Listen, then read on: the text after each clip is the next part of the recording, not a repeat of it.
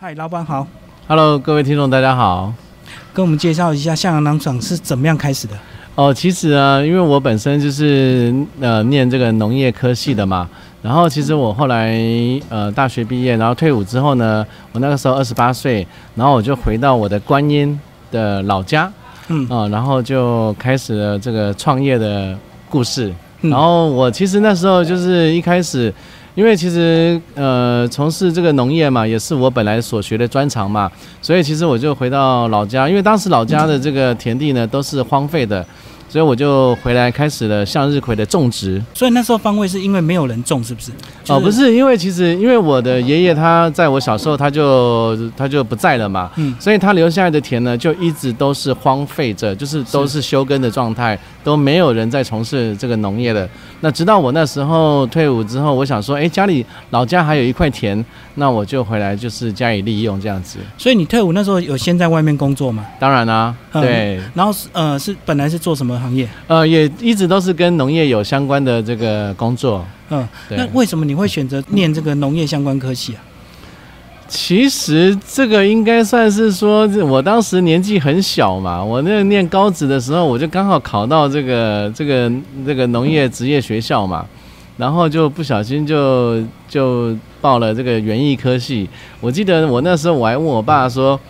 那个园艺科是做什么的？他说哦，那就是种种花花草草啊，这样对，对，但是不过哈，有一件事情很重要，就是其实经过高中三年的这样的一个呃认识认识园艺之后哈，那其实我后来念大学之后，我又我也朝着这个方向，我又继续再念了四年的这个农业科系。嗯，对，所以其实我觉得吧，就是说，其实就是我觉得其实这七年来，我慢慢的培养出就是对这种花花草草啊，其实因为它有生命嘛，所以我就觉得哎，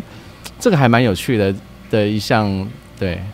因为很多人都是因为可能工作到一个年纪之后，才会向往所谓的这是种花种草的生活。那很少年轻人会这么年轻就想要种花种草。是的，没有错。嗯，我觉得哦，现在我觉得很多现在的游客，他拿他来看到说，哇塞，这老板这么年轻啊，然后大家都都会像主持人你讲的，就是说，其实呃，大家好像就是觉得这样的工作。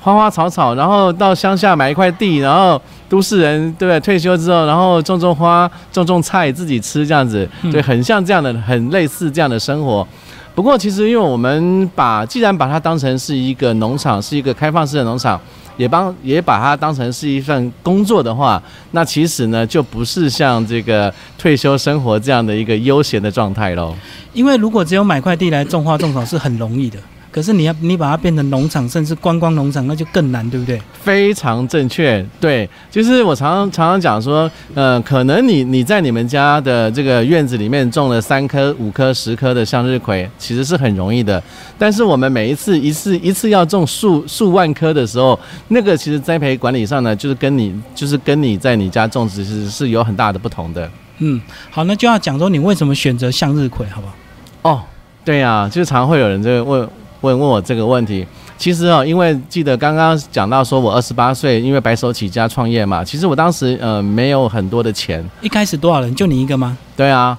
然后我那时候我就是呃借了三十万，然后我就回到老家。那其实呢，呃，虽然说地租不用钱，好，可是呢，我那时候的三十万要买一些呃肥料啊，买一些简单的农业机具啊。所以其实我并没有太多钱，我根本就等于说我我根本就没有钱去搭温室，因为我们知道，其实有一些花卉或者说有一些蔬菜，它都会需要在温室的设施里面生长，会比较良好，对不对？嗯，可是呢，因为我当时我只有一点点钱，我根本就没有，我根本就没有钱，所以呢，我只能选择在露天栽培，我就利用爷爷留下来的这块地露天栽培，所以呃，然后呢，所以我就选择了向日葵，因为向日葵可以露天栽培，所以它这样子它的那个栽培成本比较低。嗯嗯。好，然后第二个原因呢，就是因为其实当时啊，嗯，因为桃园观音这个地方啊，有有办一个所谓的桃园莲花季，对，那莲花季呢，其实它的主要的花季是在夏天，所以呢，我却选我，然后我就选择了一个也在夏天，同时会开花的，然后又不用花这么多钱，所以我最后就挑选了向日葵。嗯。可是为什么不是种莲花？呃，其实对啊，这个问题也很多人问啊，因为其实因为我刚刚讲到，就是本来就先有莲花季嘛，那莲花季其实当时这里就已经有不少的农场已经有种了很多的这个莲花、荷花。那我觉得，其实我想说，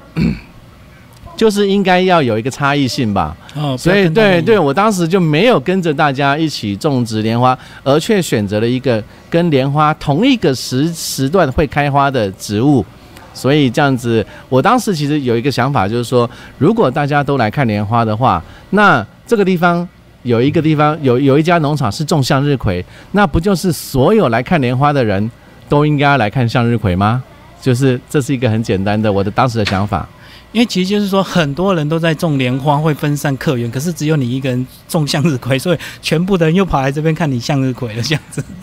对，其实我那时候，我那时候真正的想法就是，我那时候想说，如果有十个人来观音看莲花，当他们看完莲花之后呢，这十所以呃有十家农场，那每一个农场平均分得一个一个游客，但是当他们看完莲花之后呢，只有一家向日葵农场，那这十个人通通要去。这一家向日葵，所以我觉得那我的游客一定会比较多啊！我当时是这样子的想法。后来真的是种下去之后，有没有发现困难？就是向日葵不是你所想象这么简单种的。哦，当然啊，其实哈，刚刚真是有有点不好意思，就是说，其实我刚刚不是讲说，哎呀，学了那个七年的这个园艺嘛，好像是一个专家，对不对？其实不然，因为我觉得就是呃，学校老师教的跟这个实际拿出拿拿了锄头之后，其实还有蛮大的差异啊。所以其实一刚开始的时候，其实种植向日葵真的呃种的不好。那我我顺便讲一个小故事好了，为什么会有这个农场？其实一刚开始的时候，我回到这个地方来种向日葵，而我当时想说，呃，所栽培出的向日葵应该要送去台北这个花卉市场拍卖。嗯，好，结果殊不知，我第一次把我人生中第一次种的这个向日葵送去台北花卉的时候呢，结果没有人买，结果我的收入居然是零。嗯，啊，所以我当时我就。我就突然惊觉，怎么怎么当农夫这么辛苦啊？原来你种了半天的这个作物，居然呃的收入居然是零呢？因为没有人要买你的花，因为你的花长得就是不漂亮嘛，所以就没有人买。所以也就是说，当时就是因为这样的一个一个情况，我就当时我就默默心里面我就发誓，我就觉得说，好，那我既然这样子的话，那我我希望我以后种的这个花，我希望就是。我不要靠别人了，我希望自己卖，或者是我希望呃让让这个想要买花的人来到我这个地方来跟我买花。对我当时真的是因为这样的一个影响，所以才变成一个农场的。就是想要复仇，就是让你来跟我买，不是我送去给他给你挑三拣四这样。复复仇，对这个复仇没有，其实就是一个就真的我我其实哈到现在我我也还一直觉得说，其实我们常常会看到新闻啊，其实有时候农民其实真的挺辛苦的。所以其实我我我我当然我只是说希望说能够走出另外一条路这样子，对。那当然现在现在呃游客不仅是来来参观向日葵，也可以自己来摘向日葵。那其实哦这样子呃可以减少中间。呃，很多的这个一些像我们像知道，常常新闻有不是有讲到什么菜虫啊，对不对？这中间的剥削，对，所以其实农民根本就没有拿多少钱。所以我觉得现在现在以我们农场这个情况来讲，呃，有顾客来到这边买向日葵，既新鲜。然后呢，这个价格又便宜，因为产地价格，所以其实我觉得这是双赢嘛，大家都很开心的一件事情。可是第一年没人买，有没有可能是因为分类的问题？因为照理讲，花既然种出来了，已经也变成花了，怎么会没有人买？是不是一开始你在分类并没有分得很清楚？因为总有一些种的比较漂亮的，不可能每个都很丑啊。呃，应应该这个我要坦白说啊，应该都是很丑啦 啊。所以因为所以所以刚刚主持人问说这个哈，这个其实哈。呃，真的，真正真正哈，因为其实大学毕业之后，真正回回到乡下去拿锄头，其实呃不是这么，呃，其实不是。当然，我觉得农业的一些道理啊，基础基础理论我们懂，但是我们缺乏了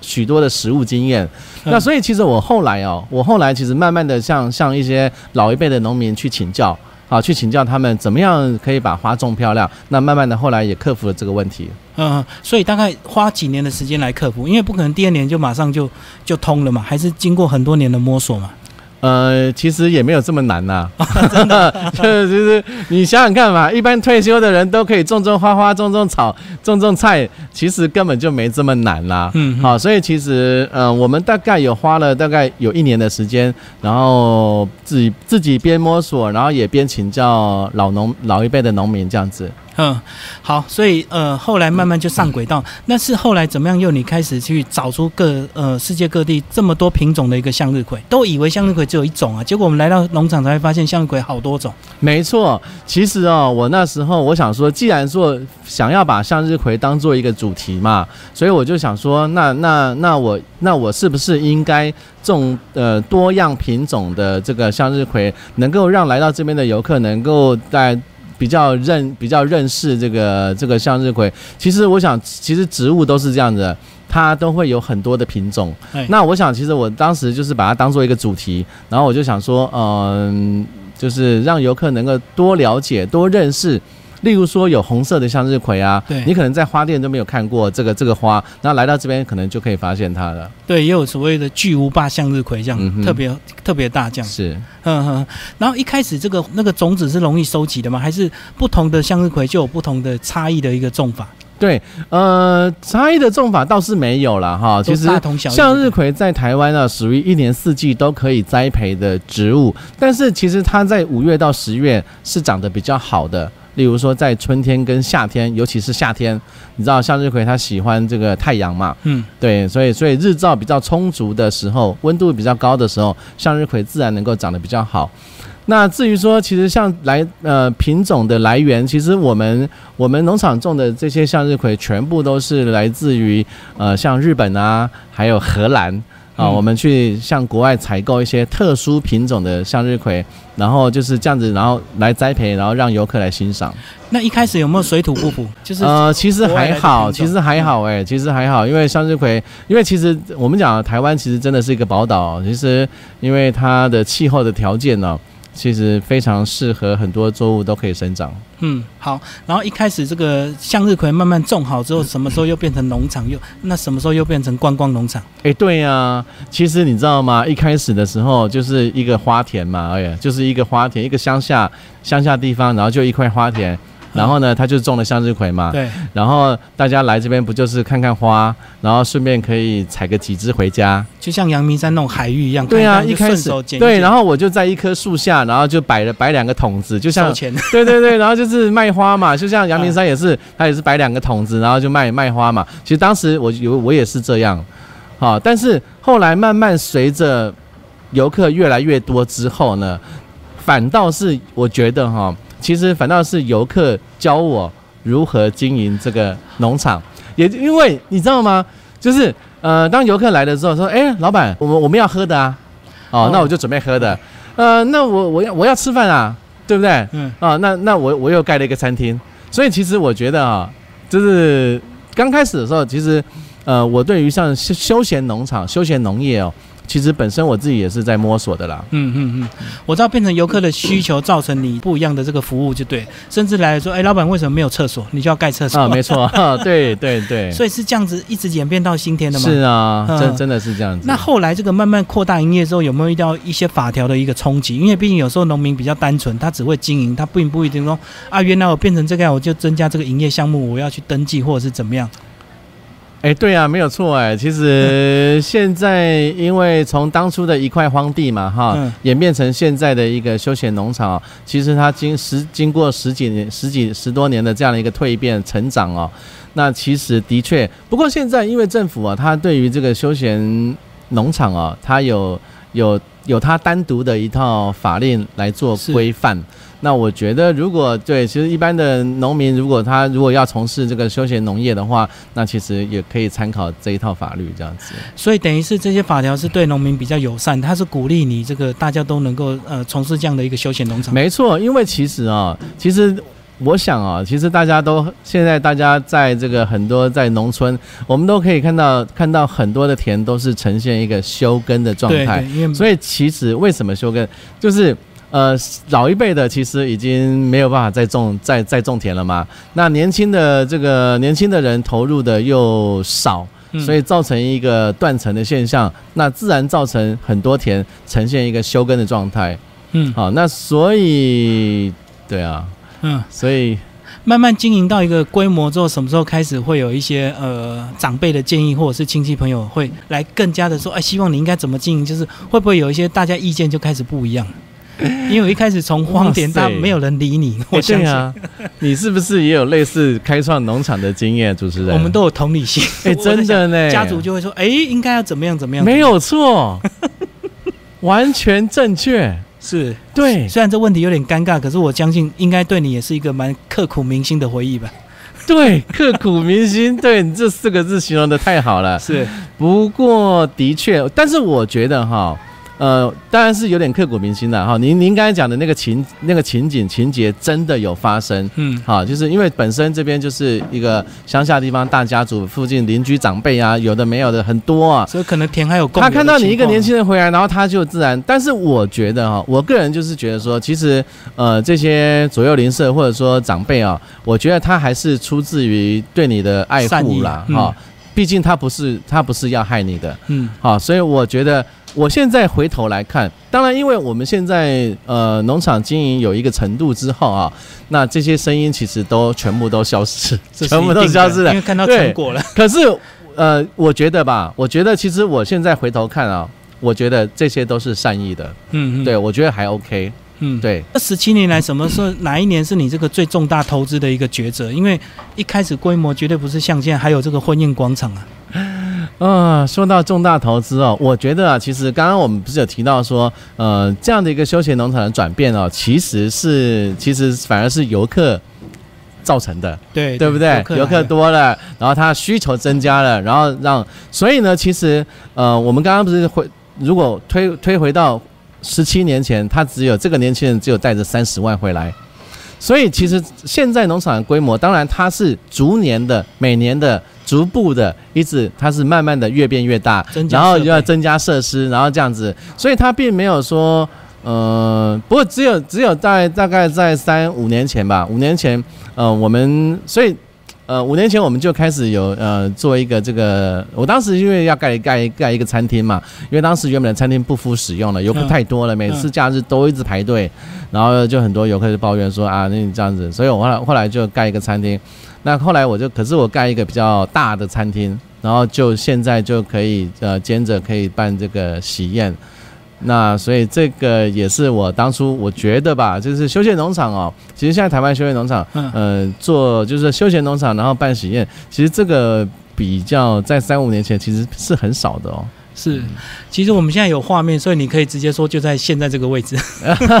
是，就是婚宴广场。啊我们现在看到这个，所以假日其实还是有这个另外一种服务，就对婚宴的一个服务。对，对但是菜色也很重要。那这样子变成你婚宴场所盖好之后，你的厨师也要去有办法去找出能够应付这样的一个菜色。对呀、所以呢，所以呢，因为要办喜宴的关系，所以就要请比较贵的厨师啊，才能够做出喜宴的菜色。不过，其实我我我我我讲一下哈，呃，因为其实我们会询问新人啊，为什么会来到这个乡下的地方，然后来办喜宴，是因为喜宴是一个对对对于这个人来讲，他是一个终身大事啊，对不对一辈？子一次啊。对呀、不见得一次啊，不是，是是一次啦，对了，对，大家希望大家都对，希望都大家都一次，对嗯我也是一次而已。嗯嗯那就是说，他们就会觉得说，嗯，他们就说啊，老板，我觉得那个农场因为很宽阔，然后很宽广，然后感觉很舒服，然后这边又有就是又有又有这个美丽的花田，然后停车也方便，所以他们就觉得来这边，诶，跟都市。办喜宴，或者说跟都市里面的这种饭店啊、酒店啊，就其实比较不一样的感觉啦。对那会会不会桃园客比较多？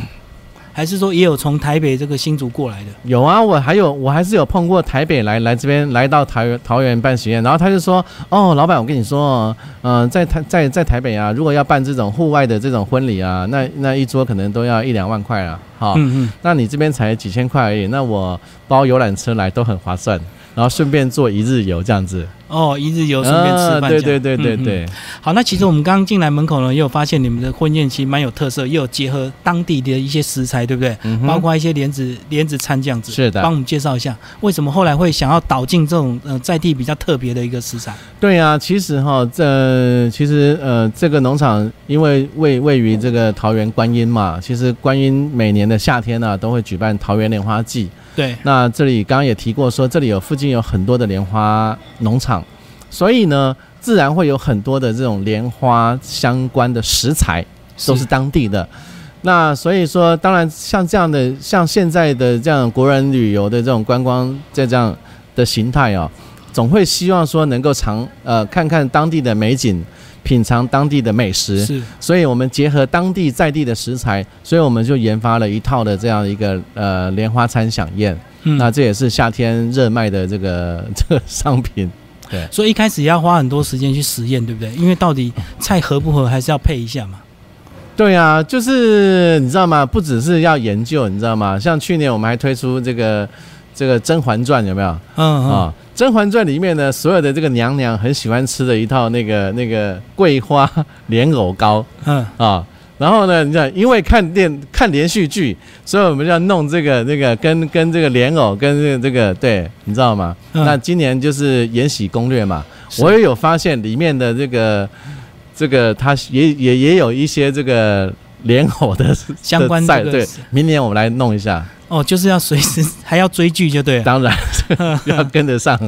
好，那其实呢，二零零一年老板二十八岁来呃回来老家这块农地这个开创的这个向日葵农场，但是其实我们在受访之前呢，呃，有人帮我介绍你的太太，所以表示说是你的太太是在十七年产生的，对不对？是，在这个过程，那怎么认识的？也帮我哦介绍一下。他不是十七年前前产生的，他是二十七年前产生的所以就。更早因为其实我十八岁的时候认识他，然后呢，我们交往了十年，二十八岁结婚，哼，对。所以你那时候不是一个人回来吗？那他那时候在哪里？哦，他在外面上班啊，哦他在其他地方，所以我我真的我我我简简单讲一下这故事好了。其实哦，那当然他现在变成农场的那个女主人嘛，哈。是那其实呃，因为我我当时二十八岁的时候，其实我本来有一份工作的，我本来然后我就辞掉工作，然后回来种花。然后呢，对于未来也非常的茫然，然后再加上呢，这个种花还这个没有收入，遭受打击，嗯哼，啊，那身边的人其实我爸妈啊，还有我这个我的奶奶啊，其实是大部分的亲人都觉得都不是太支持我啦。而且他们应该啊会劝你做一些至少能吃的吧？干嘛种那个花哦，没有错，没有错，就是我那时候刚回来的时候，然后呢，附近的农民呢、附近很多农民在种菜啊，对啊。然，后他就说，哎、他说，哎、笑脸呢，啊，你种这个又不能吃，哈，啊，你大学毕业，那你回来种田，你，那你不然你，如果你这么喜欢种田的话，那你不然你，你来跟我们，我，你来跟我们一起种菜，好不好？至少菜每天还可以卖嘛，可以吃嘛。啊你卖不完自己这个花你这个花又不能吃，你种这干嘛？对啊，对不对？哦，真的，他们真的有人这样跟我讲哦。哦，不过其实啊，当然，当然，在这个创业的过程本本来就是比较辛苦啦。那我觉得其实，呃，这一路来啊，就是当然就是在起初啊，比比较支持我的就是当时我的女朋友，嗯，对，所以后来你们是怎么什么时候才结婚？就二十八岁啊，就二十八岁那时候，刚创业。你看他人，生谷底，你看他，你看他多么有勇气，他有眼光啊，呃，他有勇气啦，然后他就二十八岁，我刚创业的第一年，然后也想说也想说也也也也交往了这么久了嘛，对不对？嗯然后刚好有二十二十八这个数字嘛，然后他就想说那就结婚吧，嗯，对。所以你们后来有没有在你这个婚宴广场补补请一次？哎，还没想过？我没想过这个问题哎，对啊，那二十周年哈，二十周年，对啊，哎，那可以哦，嗯那我到时候再请你来了，好不好？哇，因为20周年毕竟当初你二十八岁刚结婚，你们一定是比较刻苦嘛，啊，对，没有错，补偿他一下这样。我对啊，那我二十年之后，我在这我在自己的婚宴餐厅，我可以办一场属于我自己想要的婚宴，对不对？对，哇塞，没想到主持人这居然这么浪漫呢、而且我相信桃园市长也会来，因为像 像是鬼农场这个呃有它的一定重要性啊，跟知名度。哈然后把全场全场的场内的布置布置很多向日葵，对不对？嗯嗯，哎、嗯那真的很赞哎。好，那其实呢，向日葵农场啊，还有一个特色就是它没有收门票，对不对？嗯这也是你你一个很大的一个坚持，跟我们介绍一下，对，从一开始就没有收门票到现在。好的，我觉得这也是很多人会问的问题，因为其实呃来到这里哈，其实呃停车场也不用钱，对，然后也没有入园费。我必须说哈，其实在这十多年当中，我我我其实我心里面一直保持的一个一个一个一个信念，就是说，呃，我我想要跟大家分享这个地方，嗯，好，我想要跟大家分享。那既然谈分享的话，我们就先不谈钱，对，对不对？如果说哎，我先跟你分享，然后来来先拿一百块来，我觉得那就不是分享了。所以其实我一直觉得，在我心里面，我一直觉得就是说，呃，我并不在乎游客来这边消费多少钱，是但是我很在乎游客喜不喜欢这个地方。嗯，好，所以呢，我希望就是说，因为就像主持人你会讲说，呃，因为花卉啊，这个花卉其实会有季节性，对，也会受天气的影响，有时候漂亮，有时候不漂亮。嗯，那你如果说我我如果说我在门口跟你收钱，然后这这个礼拜刚好花很不漂亮哇，那你不是超超郁闷的？你不是觉得我是欺骗你吗？嗯，对不对？是，那花花况好的时候那还好，如果花况不好的时候，那我就觉得算了，那我们就干脆通通都都都不要都不要收费，所以就也也没有就是你你你心里面的那个那那那些的问题了。所以我觉得说，呃呃，利用免费入园，然后让大家能够，我主要的目的是希望除了分享之外，我主要是希望说大家能够常来。嗯，哦，就是说，哎，假日的时候啊，我们住台北啊，对不对？台北，然后开车半个多小时就到了啊。然后我们也先不用想说我们去那边要花多少钱，反正来逛逛嘛。是啊，，你开心你多花一点，不开心少花一点。啊，不不花也没关系，反正出来啊。如果你不开心，你来到这边看向日葵，你就会开心。然后你开心了之后，你就会花钱。好，这是老板这个经营的秘密。没有啦，就是说我真的是希望跟大家分享啦。然后其实你知道吗？像我们都曾经年轻过，我们是年，我们也曾经当过学生。学生他没有赚钱，他怎么会有收入呢？嗯，他没有钱啊，对不对？哦，那你说，哎呀，那我们又订个门票的话，那有些地方他就不能去啦。嗯，那我就觉得，我就觉得没关系啊。他从学生的时候，他就让他认识这个地方，让他喜欢上这个地方。他总有一天会毕业啊，他总有一天会赚钱啊，他以后他会再继续来啊。所以我觉得我们常常讲说这个这个永续经营嘛，所以我们就先从这个有没有先打底。就经营放诱饵一辈子就对，，对啦，我觉得主要是跟大家分享啦，我觉得这是真的啦，这是我真正的想法。嗯，对。那好歹也是有稍微中庸一点的做法，有些人是消费抵门票啊，这也是这个周遭有一些农场是他们的这个模式，那这个也没有人跟你建议吗？或者是你完全也不考虑？当然会有人建议啊，然后但是我觉得了哈，我觉得其实哈，你知道从其实其实，在网络上其实大家就是大家都会觉得说这是一个比较佛心的农场了，是啊，是啊，对啊。那我觉得其实真的，呃，当然我觉得我现在开这个农场，呃，我能够经营到这样的一个状况，那代表说其实我还是有赚钱的，嗯嗯，所以那我觉得那。至于说有赚钱，那到底说你你你要你要赚多少钱，那是你自己的价值的衡量啊。对，那我觉得够就好了。那我还是比较希望说，呃，真的大家可以来这边走走，然后跟老板聊聊天啊，然后跟老板说，哦，老板你这边很漂亮，我很喜欢。其实这边的游客重复率其实还蛮高的，嗯，坦白讲，好，不晓得是不是因为免费的关系，还是是说他真的喜欢这里，嗯。好，但是我觉得就是常常会看到一些熟面孔的，对，那我觉得这样子对我来讲，我其实这个农场对我来说，呃，不只是我的专长，也是我的兴趣，然后又可以让我赚钱，其实所以呢，就等于我每天在这里都很快乐。可是，一开始前几年也不可能这么这么呃获利啊，一开始应该也是面临亏损吧？啊，所以呢，所以到现在呢，那个我们农场还是会有一些贷款呐、啊对，啊，但是我觉得吧，就是慢慢的，我们其实这个农场其实呃经营目前我觉得算是稳定了，其实嗯算是稳定，对，嗯对对对。好，然后最后这个十七年来有没有一些比较重大的一个呃呃分歧，或者是一个决策方向，或者是你跟你太太你们在整个经营上会不会彼此有一些呃不同的一个想法？呃，其实没有诶、因为这里是我白手起家创立的嘛，哦，然后就我自己心里面就是从刚开始，刚刚不是讲说，其实从一开始对于这个休闲农业、休闲农场，其实我自我自己也是很懵懂的。嗯，那但是呢，随着这样子经营十多年下来之后，其实我慢慢的有一些我自己的想法了。就开始有一些坚持，对不对？对，所以例如说像坚持免费入园，对坚持免费停车，然后坚持很多啦，就是对。那当然，一个一个休闲农场，处处都可以都可以展展现那种老板的原主的那种个性呢。对，那 当然，我觉得对于我自己来讲哦，我希望还是说秉持着，就是未来还是秉持着，就是让大家可以很随意的来这边。然后，其实我也希望说，慢慢的把这个农场呃更朝向一个精致化。呃，或者是更多样化，不只是只有向日葵了。例如说，像我们现在这几年来，呃，已经像我们的春天，已经会有紫色的薰衣草，对，还有七嗯，还有大片的七彩七彩的这个金鱼草，这个色彩都是相当的缤纷。那我也希望说，未来随着就是呃提供更好的环境，然后提供更多元化的服务，例如说像最近秋天嘛，对不对？嗯然后就有就有这个采摘洛神花洛神，花然后还可以做洛神花蜜饯，然后来这边就有各式的农产品。那我想其实啊，我们我觉得农场哦，最终最终最主要目的还是要让让我们的游客能够得到一个放松，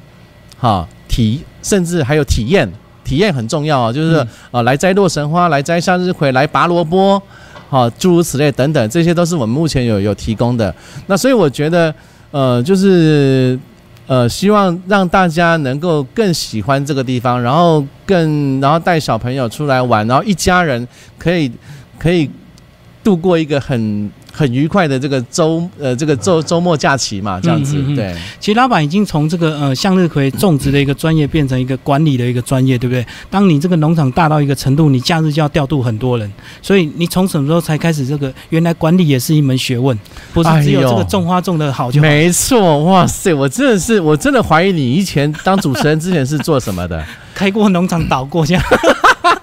或者是开过餐厅倒 倒过的。没错，主持人讲的一点都没错。其实哈，你知道吗？我我其实回想起来，你我们刚才不是讲说我是农业本科系出身的嘛，对不对？对但是呢，现在变成农场之后，其实已经脱离，就是变服务业了，你知道吗？对对对，所以其实有很多很多我需要去学习的，但是我觉得啊、跟主持人分享一下，就是说，呃，我觉得人生的过程当中，其实呃，经由当然你碰到了，像我们这样，因为我们刚刚不是讲说，这个农场其实是慢慢成长的，是啊，对，所以它是我是慢慢学习的，嗯。碰到一个学习一个。例如说，我就记得我当时第一次去学煮咖啡，嗯。因为我开个开了一个在农场开了咖啡厅，之后我去学煮咖啡，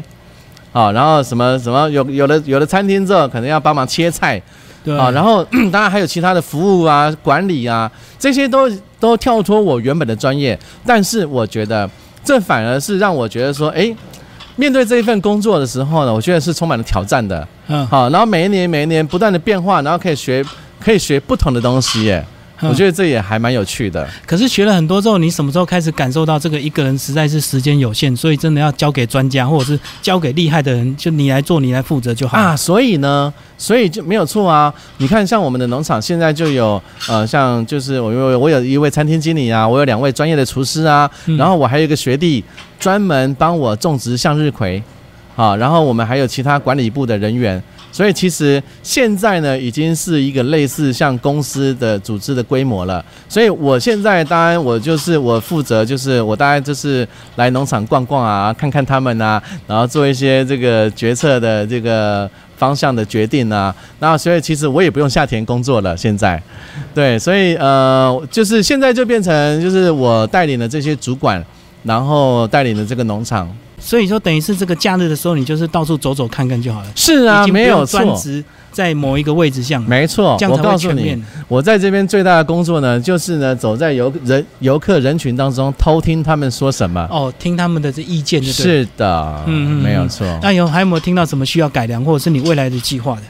嗯，其实像现在呀、现在因为有时候其实像这个游客可能会写 email 给我们啊，或者说跟我们反映一些呃 FB 啊，也可以反映一些事情嘛。其实这些东西我们都会记录起来啊。对，嗯所以我觉得。本着就是我们希望提供给提供更好的环境给大家，那我们当然希望要，我们当然不会满这个满足于现状，我们希望就是不断，我们刚才也提到，我们希望不断的在进化。嗯，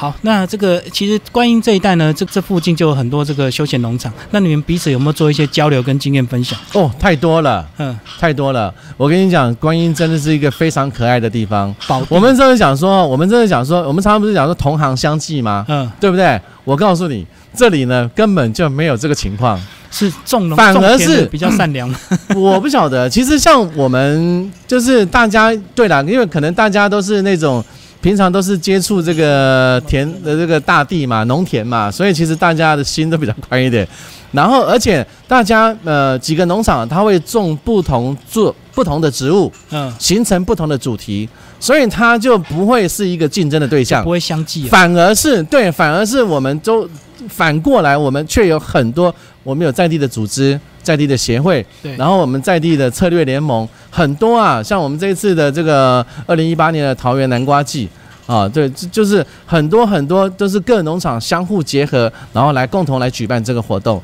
所以我觉得这个是真的开农场哦，我觉得真的很有趣哎。哦真的很有趣特色不一样，自然就不会互相。对啊，你有你的特色，我有你的特色，我们不会，我们不会相冲突啊。那反而这样子来到这里的游客，他会觉得说，他有很多种不同的选择，而且他可能会觉得，他来完这个到了这个农场之后，他去另外一个农场都能他能够展现不同的特色。那对于他的这个旅游，他也会觉得很丰富啊。嗯嗯嗯，那你自己下一步有没有打算在向日葵民宿啊？